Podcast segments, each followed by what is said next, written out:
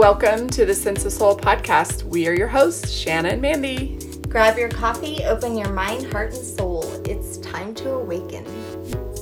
Today we have with us Dr. Marnie Hill Ferraro. She is a award-winning educator and celebrated author of God Came to My Garage Sale, which won 2020's Best Books Award for Spiritual Fiction and was endorsed by the infamous James Redfield, best-selling author of The Celestine Prophecy.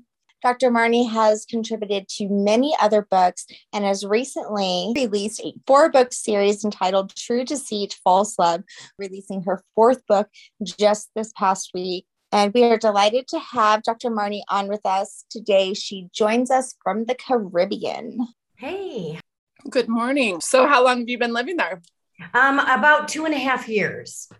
Oh my gosh, and you're loving it? Definitely. Well, I retired from being a high school teacher for 35 years. Yeah. In the Chicago suburbs. Woo, you went from real cold right now yeah. in Chicago. Yeah. It's a great place to write and live. And I'm on a different wavelength than I was before. So, yes, I know. I can't wait to hear about it. One of our main things that we always talk about is turning pain into purpose. And it seems mm-hmm. like that is exactly what you have done. Yes we also talk a lot about how the divine just kind of meets you where you're at and will mm-hmm. show up where you can understand. And it sounds like you had a very unique case right. of the divine showing up at a garage sale. yeah, most definitely. I mean, of course, there was, you know, a lot more to that story and yeah. and a lot of investigation afterwards, but it was really life changing. And so I actually do believe that surviving traumas and and making choices in your life to overcome them you know actually does go hand in hand with spiritual awakenings and yeah. you know it surely has for me so. If you don't mind we always like to just kind of take people back to the beginning talk a little bit about where did you grow up? What did your life sure. look like as a child and as a teenager? I know that you are an empath like shanna and i. If you could just talk about that for a moment. Sure. I was born in Miami, Florida, and it wasn't too long after that our family moved to Lake Forest, Illinois, so a North Shore suburb of Chicago. And that's where I grew up. And um, my parents were educators, they were very liberal thinkers and kind of uh, raised us, uh, my brothers and I, with just kind of a free and easy attitude. We were not micromanaged, we were kind of left on our own to create our own entertainment and forge ahead in our lives kind of independently, which is just, I think, a really nice way to be. And so after high school, I started college early. If for some reason I always had this dream that I would move somewhere exotic, whether it was the Caribbean, whether it was Paris or something. But no, I stayed in Illinois. But I actually love Illinois. I love the prairies, I love the seasons. And that's where I ended up raising my family. And I was a special ed teacher for 35 years at the high school level. 12 of those years i was an adjunct professor at northern illinois university. Was living the american dream raising a family and you know just enjoying life. And then after 27 years of marriage i realized that the person i was married to was not who i thought he was. And i made a tough decision to escape that situation which i did went on I, after i retired i you know i had lost everything. Um, people that leave abusive situations or challenging domestic family situations oftentimes lose everything. I lost my home found all my money was depleted lost friends and family uh, to a smear campaign um, which is a very underhanded thing that happens oftentimes years and years before you actually leave a situation. But I still had a strong feeling within me and always had a positive outlook. And I ended up having to have a garage sale to, you know, unload decades of material possessions, you know, that I had with this family. At that garage sale, I did have some amazing miracles happen that were life changing for me. So it prompted me to write God Came to My Garage Sale. And it was pretty well received. Even James Redfield endorsed it. And I did do a lot of research and reading on near death experiences and just the spirituality and, and awakenings and that type of thing, since I really was not raised that way with organized religion or spirituality. And it was just fairly new for me. You know, just these were life changing experiences. And after I retired, I decided I wanted to live somewhere where I could just be closer to nature, to just make a change physically in my life as well. And so I moved to the Caribbean, and that's where I'm at and writing books. Have you seen the Netflix series called The Maid? Is so good. And one of the things that I really like is that it really shows that domestic abuse doesn't always have to look like black eye, right? Oh, like sometimes those wounds are within and you cannot see them with the physical eye and the difficulties of walking away and how many times that process is more than once. Like you end up going back at some point and having to redo it again and again. I remember one time talking to a therapist once and she was like, Well, that's abuse. And I was like, Really? Uh, what do you mean? No. And she was like, Yeah, it's mental abuse. And I was like, Oh, mm-hmm. like there's there's a thing like it's not talked about as much um, and i don't know if you experience physical abuse but i think that mental abuse is very common and not known about. Most definitely. In fact, I didn't experience the physical abuse until right at the end, three decades with this individual. Even before I got married, I, I realized that I was being put down and belittled.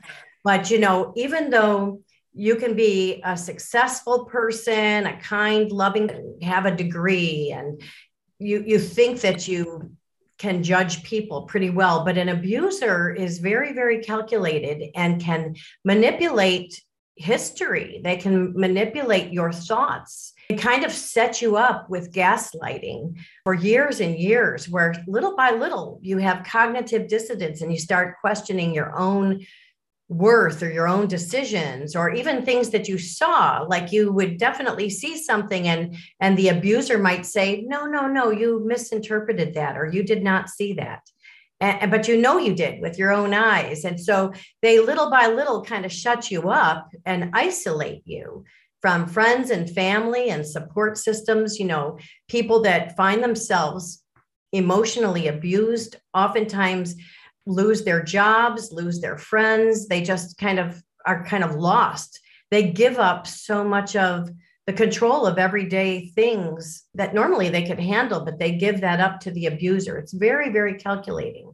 And so, yes, there's most definitely emotional abuse. I mean, there's financial abuse where um, abusers can take your assets, forge your signature, jeopardize your, your credit and your financial standings. You know, there's sexual abuse. People don't like to talk about it that much, you know, but there are marital situations where rape occurs. And abuse is not gender specific, it's not just happening to women, it's happening to men as well. And, you know, if parental alienation is involved in the abuse, which is just a devastating form of domestic violence, when parental alienation is involved, you know, the kids are the ones that that really suffer, whether they're young or whether they're adult. Oftentimes, even an intergenerational situation where after you realize you know and maybe escape from your abusive situation you go back and you kind of analyze what was your role in this? You know how could you find yourself with someone who treats you so bad or is so dishonest you know that whose values are so different than yours? You go back and you kind of look into your own life and some of your own childhood traumas and relationships and kind of see why you chose certain people that you did and and then you know with the whole spirituality aspect of it i've come to really believe after hearing hundreds and hundreds of testimonies of people that have had near death experiences or spiritual awakenings especially if it involved some sort of trauma you know like abuse. Lots of times we sign up for this kind of experience this learning growth and that maybe the negative people in our lives the abusers you know, or toxic individuals at work or whatever are part of our soul's journey to learn more about ourselves and decide what we will and won't tolerate and how we want to live our lives. And so, actually, I choose to take the negatives, but make them into positives because I really probably would not be the person I am today if I hadn't experienced the, just the huge emotions of deceit and betrayal and loss. And because I've experienced those things, you know, I have a, a different perspective on life in general, and our voices matter. So having discussions like this, conversations like this can be extremely healing, even if it just helps one person. You know, mm-hmm. you've made a difference in that person's life. Yeah, Shanna and I definitely believe in soul contracts, soul agreements. Mm-hmm. Yeah, you know, I woke up at 4:30 this morning, which I never do. And I went out into the living room and I was just looking over your bio and researching you a little bit more. And it was interesting because I know that part of your journey was also looking at um, a lot, you had a lot of signs and synchronicities. Yes. So I grabbed my phone, and as soon as I grabbed my phone, I don't know why, but I was pulled into this article.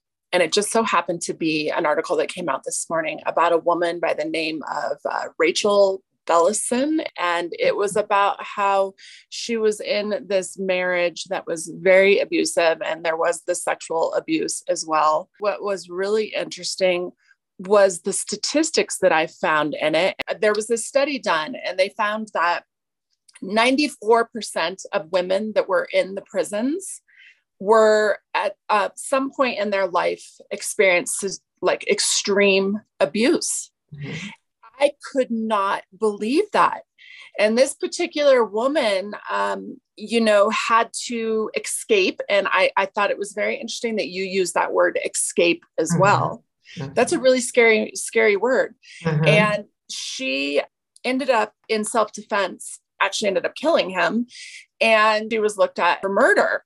So, I mean, this article was really intense, but some really good stats and statistics on abuse.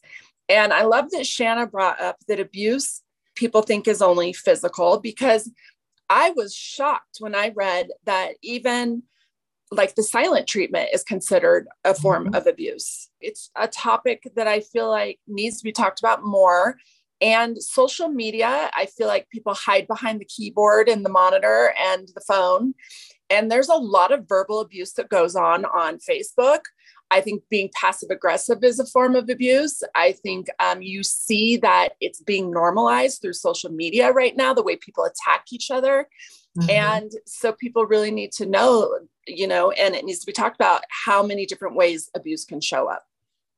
Right, most definitely. It's done so underhandedly, you know, so that these abusers are oftentimes in high ranking positions in their communities. You know, they're leaders of an organization or CEOs or presidents, you know, or or they get involved whether it's work or volunteer with, you know, very honorable organizations that just appear to the public like they are the just the most caring, thoughtful individuals when really they're kind of using that as a screen. And actually in my four book series called True Deceit, False Love. Every single book has a picture of an abuser with a mask on, and the mask is slipping. And that is a term that is used like with abusers because they have a certain way they like to present themselves to the public, even to friends and family or neighbors. And so you could live next to someone for 20 years and think you know them. And in my case, be married to someone for 27 years and think you know them but you know their biggest fear is rejection as well as being exposed for what they really are and, and in in my case you know i i didn't plan my escape it would have been much better i would have had a much more comfortable exit if i would have done a little bit more planning but you know myself along with so many other people so many other men and women that find themselves knowing they need to leave a situation. They just follow their gut instinct and get out as fast as they can and thinking that, you know, there'll be some honesty and some justice and some fairness. But, you know, when you leave an abuser, they're very much like a predator and you are the prey. So as soon as you don't buy into their narrative, they change on you completely. They really ramp up their game when you actually leave. So victims or survivors find themselves many, many years after leaving an abuser that they are still stalked and harassed, whether it is physically, emotionally, through the computer, like you said, you know, through social media, that type of thing. Legal threats is a very big thing. You know, um, abusers are very obsessed with money you know they want they want money money money. They believe that money can control all sorts of things and it does for a lot of people. You know money is the barrier why some people don't leave an abusive situation because they don't feel they have the credentials or the money to be able to make it on their own abusers will use money with children whether they're young or adult and and pay for their rents you know or or you know buy them flashy gifts. And lots of times it's through electronics because they want to control they want to track these adult children. So if they if they buy them their cell phones and their cell phone plans and their computers and stuff like that, they can actually put tracking spyware on there so that they can kind of control the the narratives of these of these young adults. So it's yeah it's a, it's a very challenging situation but it's definitely something that once you you are away at, yeah, and you start doing your research about how to stay safe and you know how to handle things and respond don't just react you know and get yourself in a safe place you know you can go on to live a fulfilling life. Um, but definitely spirituality can aid in that process as well. It can it can help give reason um, and and help explain things to you um, because it's it's shocking for an everyday person who's nice and kind and empathetic to find themselves in this situation where they've lost everything and you know their intentions were always just good and positive and and then to even have children ripped away from you know a loving mom or dad it's just devastating. When it comes to you know raising a family oftentimes you just don't have the space to be able to connect spiritually. You're so busy. You're so here and there and pulled in every direction especially a mom. Mom mom mom. I'm changing my freaking name. Right. call me mom. But you know i was in a situation once where you know, I mean, I couldn't leave. There was absolutely zero, you know, place for a mom to go with four children. And, yeah. you know, so my alternative was to do the work in therapy by myself first to go back to find out why is it that I would be in this situation in the first place right. which really came down to a lack of self-worth and love that I didn't have because had I had any I would have never been in that position in the first place to allow someone to treat me that way and that was a huge that was my big awakening and with that it was either well better start, you know, being nice or I'm out of here mm-hmm. Mm-hmm. because I love myself now. And it did take years to do. I had to like retrain myself mm-hmm. to be this woman that I, I had never saw in my own life right as a role model uh, in a relationship that i had never saw demonstrated to me so it was all like brand new something that i had to learn but it was possible and I'm not saying my relationship was perfect in any way, but I am definitely not in a mentally abused relationship. And if it ever does come up, I put that shit in the corner quick. Mm-hmm. Yeah. but it's, you know, it's all part of our journey you know yeah. just we we live and experience and grow and we take with us what serves us and we educate ourselves like knowledge yeah. is power our voices matter and so those things have an impact on the route that we take. Yeah, my parents did not show a very good, well, you know, and they both came from whatever they had, right? So sure. unless you actually make a conscious choice to change this and to retrain, you know, your individual self so that because that's really all you can do. You can't change the other partner. The only person you can change is you. And I had my spiritual awakening within all of that. Yeah. And yeah. so, it, you know, when I started to really look at myself, I've never ever thought of myself first. I've never thought about how maybe, you know, people talked to me and what I allowed and what I carried on me and right, what I sure. believed in my head to be true. And when I started to work on that, it I needed to create space. There was no way I could be just busy, busy, busy, unconscious living and not have done that. So I needed to have self love and that self care, or it would have never worked. Right. But at the same time, you know, it's very important for people not to beat themselves up for the decisions yeah. they made, you know, because you make the decisions you make at the time with your best abilities. I look at it like, wow, I had instead of being negative and revengeful and and depressed or anything like that or angry. I am so grateful and thankful that I had 20 years before losing an adult child to parental alienation. 20 years.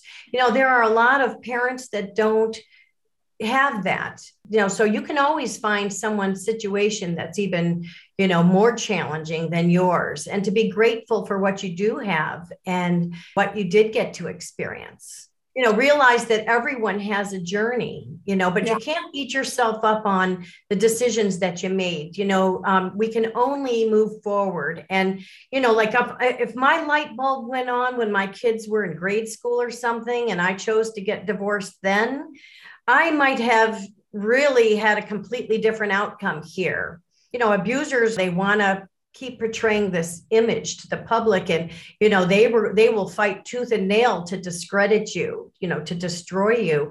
Can't beat ourselves up and we have to realize there were some reason there could be a higher purpose why we stayed and needed to go through all the different levels of relationships.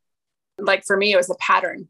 It wasn't just one abusive relationship then it was another one then it was another one and then it was another one it took a lot of work to see you know why that was a, a, choice i was making now i will say good for you for being staying in that grateful place i always preach that i throw my hands up to god and say you know i'm here to learn what can i learn but i'm not going to lie when i was in the storm i was angry I was hateful. Mm-hmm. I was revengeful. I, and you know what, though? I was able to give myself grace for feeling that way and know that those emotions were okay too.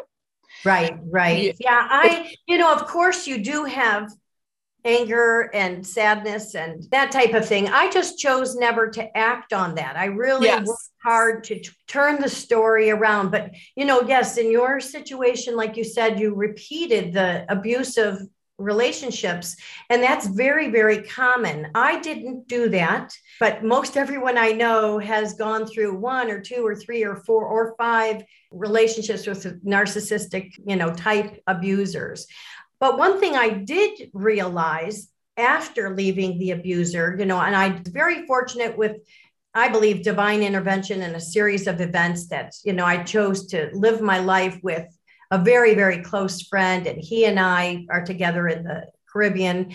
And so turns out I took a risk there too, but I, it turns out he's a wonderful person, very honest, and, and honesty is like one of the qualities that is so important to me because. I, mm. I was with someone so dishonest for so long. But I will say, even though I didn't jump into another toxic relationship, I sure evaluated some of the other friendships that I was in you know, that were long-standing relationships and realized that some of those were not as positive as in my mind I thought they were, you know. Yeah. And so I had to let go of some people that were very important in my life, you know, that I knew even much longer than my ex-husband. And that was very hard to do, but when you get to a point of where you realize what you will tolerate and you know, you have certain values you know, if someone doesn't jive with your integrity or your values, so much so that you just can't have a relationship with them, it's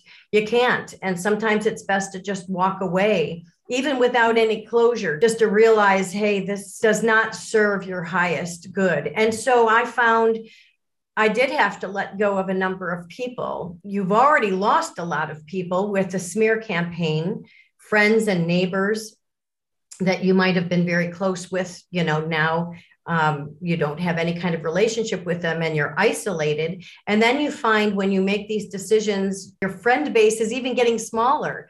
But you know, the quality is much more important than the quantity and yeah. takes a lot of strength to look at a situation and make these kinds of decisions. And it makes room for other people in your life to come in that you connect with more, that you resonate with more. It sounds like for a very long time in your gut you knew that something wasn't right. right. What was it that was forcing you to ignore that? And how can someone tap into that and know that this is truth, that what you're feeling is truth? Because I think for me, sometimes, it, uh, you know, it's a process I had to learn. Is this ego? Is this intuition? Is this something coming from my soul or is this something coming from my brain? How did you learn to sit with it and live by intuition? Wow, what a great question. We ignore red flags. We don't listen to our intuition, our gut feeling a lot. And there are a lot of reasons why people don't do that. Um, in my case, personally, I wanted a perfect family. I wanted my 2.5 children, my white picket fence. I wanted, you know, working in a nice career, living in a beautiful home. You know, I wanted all of those things. And my desire for that outweighed me paying attention to my gut intuition and the red flags. And there were even red flags before I got married. So, like back then, many, many years ago, I wanted to be married so bad. I had gone through a couple heartaches with other relationships. And I think abusers, when they find out your history while they're love bombing you and they're finding out about, you know, what makes you tick and what hurts you and what do you like, they find out that, you know, you have been damaged by other relationships, other situations. And, and then they come in as the perfect partner who will you know, take you away from all of that and just give you a beautiful life. So I bought into that, just like a lot of other people do. So I think when we don't follow our gut, and we know something isn't right, but we just keep going along. It could be because of our own hopes and dreams, and we want to just ignore the bad. And then sometimes, just like you were saying, you get busy and you are busy raising a family, volunteering, working full time, you know, getting together with your friends, doing things, you know. So it's real easy to get so busy that you don't really sit back and look at where you're at with with your relationships. It's very easy to ignore these red flags and not act on your intuition. And then it, on the flip side, you know, I knew for many, many years something wasn't right. There was all this money manipulation. There were, you know, numerous extramarital affairs. There were just so many things I found on our family computer that were just so upsetting. And I could have even taken some of these things and been, well, I would say the truth. I wouldn't be revengeful, but if I brought some of these things to light, it might have had also a, another very negative outcome. But, you know, I chose to ignore it. But, you know, I knew something wasn't just right. And then after 27 years just over pizza, my ex confessed to some very, very terrible wrongdoing. But that was my light bulb moment. And before leaving any kind of toxic situation, you really need to have it all just come together one day like, oh my gosh, that really makes sense. Now I'm ready to act on this. So that was my turning point. So, you know, it was just by chance. I oftentimes think that if he didn't confess to some things, that I might have just still been plugging along, you know, just in my bubble, you know, not paying attention. But I, I think we really do need to, for your listeners and viewers, I think people need to do a check of themselves. If something just doesn't feel right, you know, really pay attention to that. As an educator, how did you put that face on every day and walk into that school with that smile? That had to have been so hard. I loved being a teacher and I was extremely passionate about it. And when I was there in the classroom and in the schools, it's about the kids, it's not about me. So that was easy for me to not address my situation. But I have to say, I probably was in a bubble for so many years because really the light bulb moment was just so defining. So I would say that it was challenging after I made that decision. But I, I was able to kind of compartmentalize. And actually that skill of compartmentalizing has been very very helpful. So i don't ruminate and i just don't keep on going over the negative experiences because a lot of what happens with trauma survivors of any kind is that they relive the situation over and over in their minds or they keep questioning themselves what should i have done differently you know god i should have said this i should have done this i've learned to stop that you almost have to kind of train yourself. That was part of my therapy. A huge part at the beginning. Right. Like, right, the baby steps of my journey was learning that cognitive therapy and to compartmentalize because I absolutely. I used to call it the clusterfuck in my head. Mm-hmm. And there was no way that I could actually even see what was happening unless I kind of made that clarity and, and put everything somewhere. And this is where I learned like what was mine and what was somebody else's, what was true and what wasn't true, or what wasn't my truth. And control and what you can't control. There's yeah. so many layers, yeah. so many. The healing is not, it's not just walking away. No. It is absolutely not just walking away. There's so many layers, whether you stay or whether you don't. It goes back to what your parents were like, and then your boundaries and how much you allow someone to treat you is exactly how you're treating yourself. Like seeing that, that was huge for me. Right. Like everything that I was telling myself about myself was exactly what I was allowing people to treat me like. Mm-hmm. That was huge huge for right. me. I mean, there's reclaiming that power.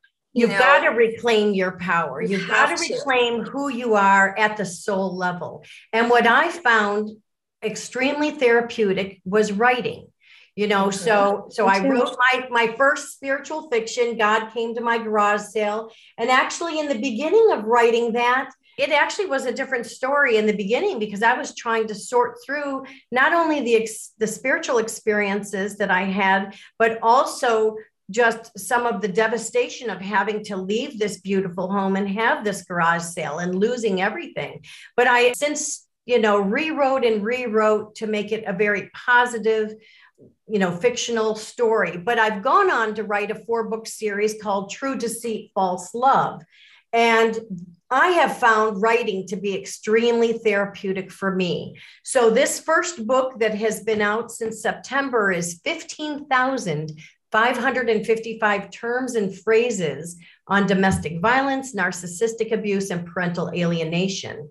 And it is, you know, very prominently endorsed by Dr. Jennifer Harman, who's a researcher out of Colorado with uh, parental alienation, Dr. Sam Vaknin, who is a professor who is actually a self proclaimed narcissist, and he does a lot of informational videos and work on that. And there were a number of other people Tracy Malone, Lisa A. Romano, Tamara Sweeney that endorsed this book and found value in just reading these terms, even though there's so many. And it was all just born out of me writing down terms I didn't really know at first. Mm. In fact, when I started out trying to figure out what had happened to me, I didn't even know what gaslighting was or love bombing, you know, or discard or the harem closet, all these terms that are thrown around. And so I would just write them down and just look up later. And I found after I had a hundred terms, you know, it wasn't long before I had a thousand and it just kept on going. But I have personally found writing to be very therapeutic. Now, of course, living in the Caribbean and swimming in the ocean every day and being around nature, that is very, very healing. But writing has been able to help me get my thoughts onto paper. And I've just completed books two and three. They're also very prominently endorsed by major influencers in this abuse recovery community. It is acrostic poetry where I take 23 terms and phrases for each letter of the alphabet and i do an acrostic poem where you actually write the term vertically and then you you write your own kind of um, sentences or thoughts or words connected to that term. Mm. And then the third book is a survivor's workbook. So for people that are going through any kind of toxic relationship awareness or recovery, whether it's, you know, a very toxic boss or a coworker that just is making your life miserable at work, or whether it's a romantic partner or even a family member who you find is, you know, has these cluster B personality disorder qualities. You know, I mean, none of these people get diagnosed. They, you know, very rarely, I shouldn't say none, but very rarely do they think anything's wrong with them. You know, the survivor workbook is something that will be really, really helpful. So people have an avenue to work through some of their grief because understanding these terms and and connecting the dots to your own experience think through your experiences and putting them down on paper can really help validate this for you. Because you know you find you're by yourself a lot trying to navigate this. Not everyone yeah. goes to counseling. In fact I, I didn't go to counseling. I remember early on actually within the first couple of years of my 27 year marriage i knew something was so wrong i wanted to go to counseling. And but these abusers have a way of even turning therapists against you or you know giving misinformation you know sabotage the joint effort to it, it wasn't a joint effort to try to work on things. So i'm just trying to create with this true deceit false love series just one tool for people that need something tangible help work through what they've gone through. Yeah you know, I think it's really important to say that I found that when I was looking up these terms and these labels, I was using them as ammo. A lot of times we're looking it up so that we can label the other person, so that we can say, you're doing this, you're doing this this information that you're putting out is for you is for the listener or for someone who's in a relationship like this to use to heal yourself. Right right. The heal you can't control or fix or heal or correct any other person but you can get away from it if you can and you can work on your you know do they call it doing the inner work you know to to try to realize what put you in this situation you know how do you contribute to it and how can you value yourself enough to get out of it. Hmm. What's love bombing? I need to know that one. Yeah. okay. Well, love bombing happens in any kind of relationship. It can be a friendship or romantic relationship. It even can be in a workplace. But it's where the abuser, okay, will find a target okay someone that they want as a victim they want a relationship with they see value in some sort of connection with that person. They will mirror your qualities so if you say oh my gosh i really like downhill skiing they'll say oh my gosh i really like downhill skiing even though they might not have ever skied before. They have no problem lying. They will like all the same things that you like and then it'll also be your values. If you can say, I value commitments and you know where you're just with one person and then the abuser will say that is completely my value too okay. so they are mirroring your good qualities and they're love bombing you that you feel on top of the world. You feel like you finally met your soulmate. You finally met someone who just really gets it. You you connect on all these different levels. But really after a while, you know, and in my case, the light bulb was slowly going on even before I got married, but like after 3 years or 5 years I started to realize hey, that's not exactly what he said, you know, how he's acting or what his values are. And so that's what love bombing is. And it can happen even in a job situation where, you know, your boss can just say how great you are and wonderful. But after a month or so, they might not treat you as, you know, a respected member of the workforce team or something like that. You know, so it's, that's what love bombing is. Mm-hmm. And, and it also goes hand in hand with future faking, which is another term where the abuser will promise you oh, we will go do that. You know, we will celebrate our anniversaries doing this. And even though they might have no intention of ever doing that. So there's future faking and love bombing that kind of goes hand in hand. Oh my gosh, I can't even imagine. I, how many did you say you put in this book? 15,555.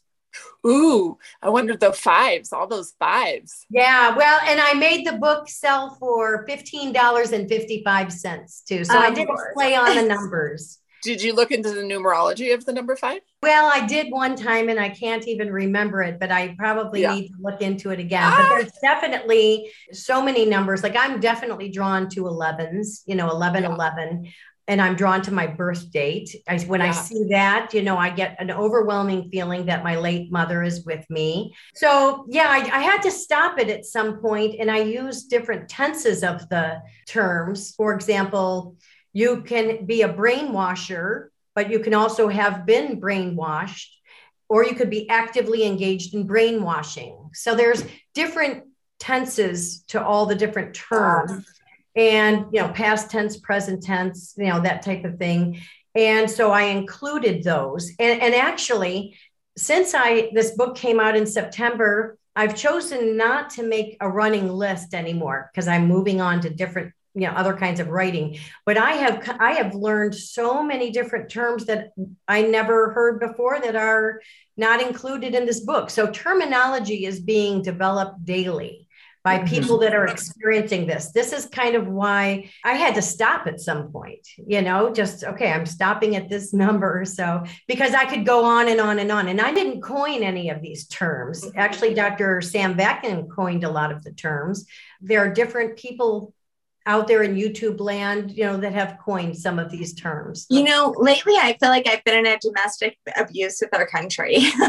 you know, feeling pulled in different directions, not being able to speak on certain things and having to tiptoe around things. I feel like I've been brainwashed in many ways, and people aren't using their intuition when they're making certain choices. They're just picking groups and picking sides and alienation. Happening in the world right now without getting too political it can be very much compared to a domestic violence situation. In fact they use some of the same terminology. Seeing it all over social media. That's where i'm seeing most of this verbal abuse come out Right. is when it's around our world and uh, COVID and politics. Uh, so I'm right there with you, Shanna. So what do you do? Do you detach with love? I mean, how do you move on from the country you live in? Do we all have to go fly to the Caribbean? Because I will. You know, I'll, well, I'll tell you, it is. It's probably a better mm-hmm. situation here than it is in you know a big urban city. You know, and there are certain states that seem to be a little bit more free and open. You know, I think what's happening is it's very slow in coming, but I think the truth is slowly coming out. Even before all this, you know, nonsense, the past couple of years, we've always known that there was corruption in high places. But I think we probably didn't know to the extent. And so, you know, that is coming out and the truth eventually prevails just like in domestic violence situation justice does not always prevail as we have seen you know, sometimes it does, and a lot of times it doesn't. Just like in abuse situations, justice, you know, in the court systems, they don't always prevail on the side of goodness and honesty. What you do personally, like, you know, you do your part, don't even have to tell the world that you're doing it. Because what are you telling the world for doing your part? Like, do your part without feeding anything negative. People's light bulbs go on when they go on. And sometimes they need just one more piece of evidence to realize, oh my gosh, the narrative I was believing is so false, you know. But but I don't think it's my job to impart my belief system or knowledge to other yeah. people. I, I think actions speak louder than words in many ways. Just like the abusers can say all sorts of things, the actions are much different than the words that are spoken. Mm. And so I think that when it comes to making decisions about all this divisiveness, unfortunately, a lot of destruction is happening before the truth comes out with all sorts of things. But at some point, you do have to hope for the best and let God take care of some things. You know, there are some things you just can't control. Be true to yourself, but it doesn't mean that you have to force your views onto other people. Maybe educate people rather than forcing views or beliefs or sharing experiences. You know, I think are, are more valued than your or, opinion. or just ask people, you know, instead of just telling them your point of view when they're telling you their point of view and getting into that confrontation, inquire and say, well, why do you believe that? Why do you have those beliefs? I have a question. What was God shopping for at your garage sale? Oh my gosh, that's such a cool question. Well, I found in my experience that God could have been a number of people that were at the garage sale, whether they were shopping or just there, you know. So I can't really pinpoint that this one person was God, you know, or this one experience was a God experience. So it was just a combination of all of those things. The book is in 13 chapters. They're all little vignettes, different experiences where the character experienced something at the garage sale. For example, there was this old man in a white suit.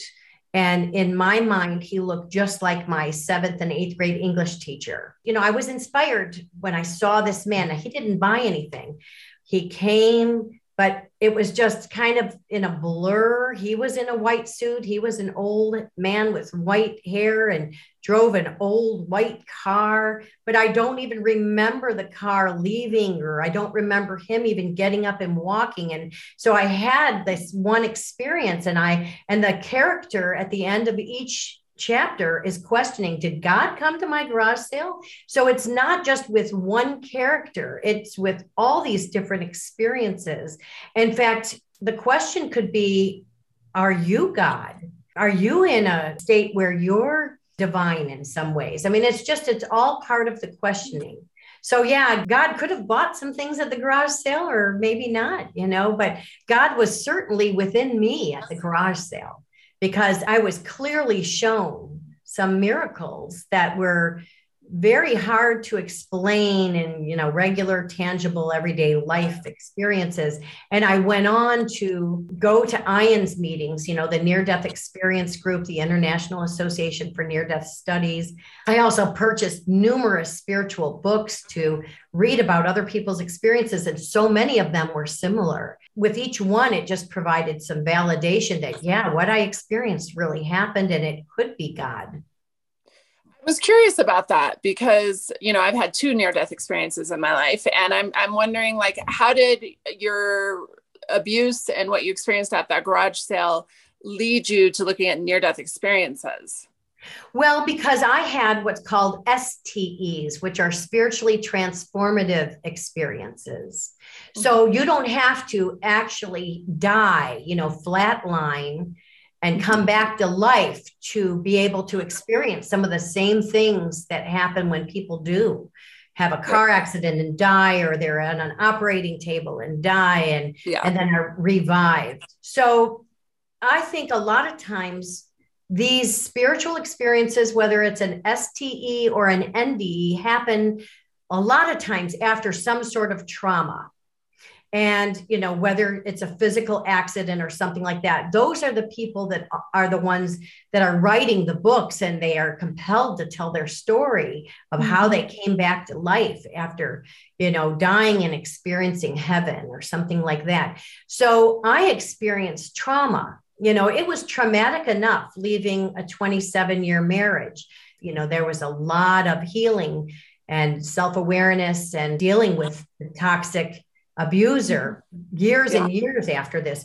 But when my trauma involved losing an adult child to parental alienation, so someone that I was close with, my beautiful child for 20 years, that was just devastating. That would be devastating for any father or mother who was a normal range loving parent to just have their child ripped away from them. And, and that happened in some ways gradually, you know. So it was like a week of not hearing from them turned into a month.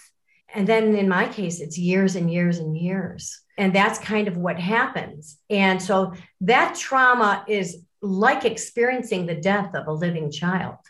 So it was so traumatic that it, I think, was part of a catalyst to awaken my heart and soul that there were there was something bigger going on here. So I think trauma can induce a spiritual transformative experience or a near death experience. They're very much similar. What did your faith look like before in your marriage and, and what would you, how would you describe it now? Well, I would say my faith is much stronger now. I grew up atheist, no exposure to organized religion or spirituality. Still, I was exposed to, you know, being grateful and you know, embracing humanity and the differences of people. I was always a very loving, caring person, but I just didn't have the religious or spiritual background. Found religion when I was in college, you know, was baptized Presbyterian. And it wasn't until after I got married in the Catholic Church that I decided, you know, I really wanted to have our family all be one faith. So I went through the program to become Catholic and really enjoyed that. It was a long program and it encouraged me to read the scriptures and that. But I also struggled a lot with the hypocrisy of organized religion and what supposedly it all stands for. You know, it just didn't seem to make sense that there could be bad stuff going on in the church, but yes, they're promoting love one another and be honest. So it wasn't really until after leaving my abusive marriage and having these miracles happen that I really embraced spirituality and became more aware, which I think increased my faith. I, I do not attend organized religion services. I don't feel I need to. I really personally believe that I can connect with God or spirit or the divine wherever I am that's kind of how it has evolved over time. Where's your forgiveness at and how hard was that? Forgiveness, you know, it's it can have actually many different definitions to mm-hmm. forgiveness. Mm-hmm. And people talk about forgiveness a lot, like, you yeah. know, you have to forgive and or I will forgive, but I won't forget, that type of thing. I think part of the forgiveness comes with forgiving yourself. Mm. So you need to cut yourself some slack um, I think that's where the biggest forgiveness needs to, to be. I think it's very helpful to realize that we all have our own journey. Yeah. Even the abusers and the people doing malevolent things have their own journey. And it's not that they can't ever change if they wanted to, and many of them don't want to. Um, but we can only control ourselves. So when it comes to forgiveness, I think that's something to look within yourself is to forgive yourself. Because then when you forgive yourself, then you realize that you're not responsible for how other people conduct themselves. And it separates you from that and helps you, you know, just live a more positive life with gratitude and thank you. That's a great reminder that I love that. The forgiveness starts with yourself. I, that's what I believe. Yeah. You know, you can resent someone, but really you're just poisoning yourself. Right. In fact, someone very close to me told me that resentment, they're really expectations that you had of others that are mm-hmm. not fulfilled. Expectations equal future resentments. can you tell everybody where they can find your amazing series and your in your new books? Oh, thanks. I am not on social media. Most everything, as far as my books and my author bio and the events that I'm involved in, speaking, book signings, whatever, that's all under my website, which is www.godcametomygarage So even the True Deceit, False Love series is part of that. And the books can be purchased at Amazon they can be purchased at barnesandnoble.com. And then my publisher is Balboa Press, which is a division of Hay House Publishing. So you can go to that website as well and find my books there.